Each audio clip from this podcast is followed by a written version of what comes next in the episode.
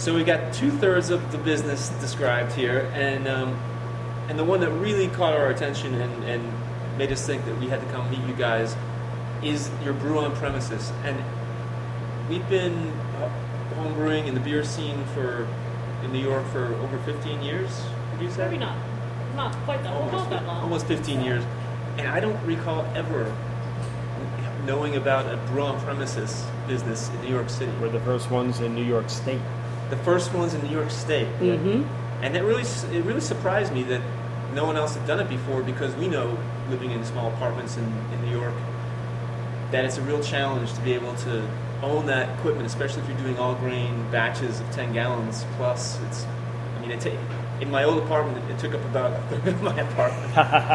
the two kettles and everything. Oh, you weren't trying. It should have taken up half your apartment. easily. Describe your system. Describe the brew on premises business. If I You come in, and you can hear it in the background.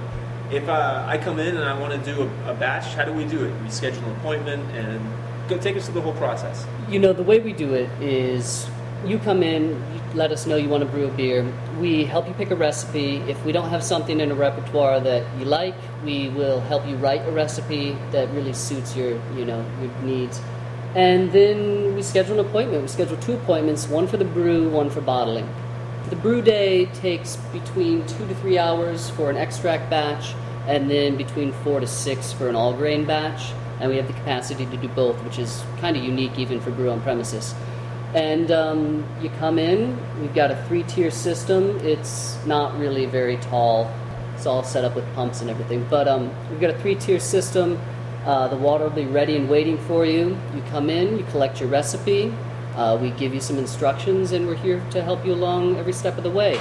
I mean, what we're trying to do is is give people who can't brew or haven't brewed the opportunity to brew in New York City. So you don't need to have a ton of experience to do it. Um, we'll help guide you to the right recipe, and we're here to help you get through the process. And you can get all of your the ingredients for your batch here. We encourage you to get all the ingredients for your batch here. If there's something really off the wall that you want that we don't have, bring it in. That's great. I mean, we're happy to help you do anything you want to do. There's two beauties of, of our brew on premises, besides our wonderful equipment. One is that we clean up, which I hate saying because we clean up, but that's that that's a big selling point, and we do That's clean it for you. selling huge point. selling point. And we have a um, a dedicated room that for ale at, at ale uh, temperature for fermenting, which a lot of people actually don't have. Uh, they, I would say one of the big problems with brewing in an apartment is that you tend to ferment too warm and your beer will just come out much better if you can keep it in a cooler area. And so our, our room is at 65 degrees, which is like perfect for, for most ale yeasts. What about uh, a lager? We're not really set up to do mini lagers yet. Yet. Uh, we need to kind of gauge a little bit of the demand, and then it's a goal for down the road.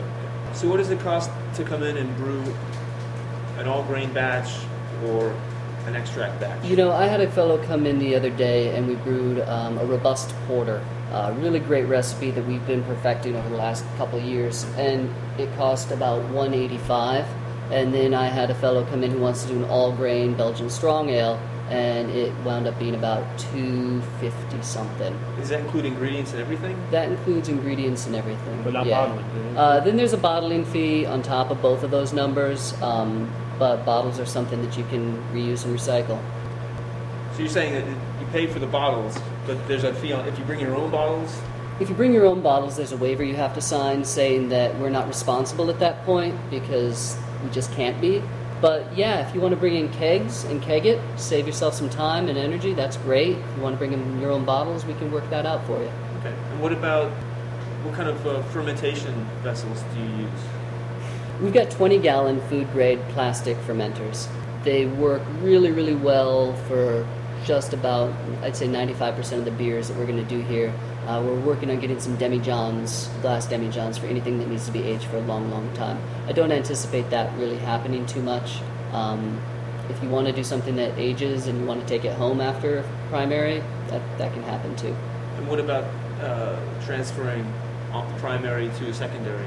You know, it's interesting. Uh, we have a two level kind of place here with a cold room downstairs, so we actually have to pump everything downstairs uh, through our cooler and it comes out at like 72 degrees. It's beautiful. And then we just go the opposite direction on the way up. We have a racking cane that goes into your fermenter. Everything's super sanitized, and it goes straight into a keg uh, with either priming sugar or we can force carbonate it, and then you know right into a bottling gun, Okay, so after primary, then it goes into the into the keg. Into the keg for bottling. Yep.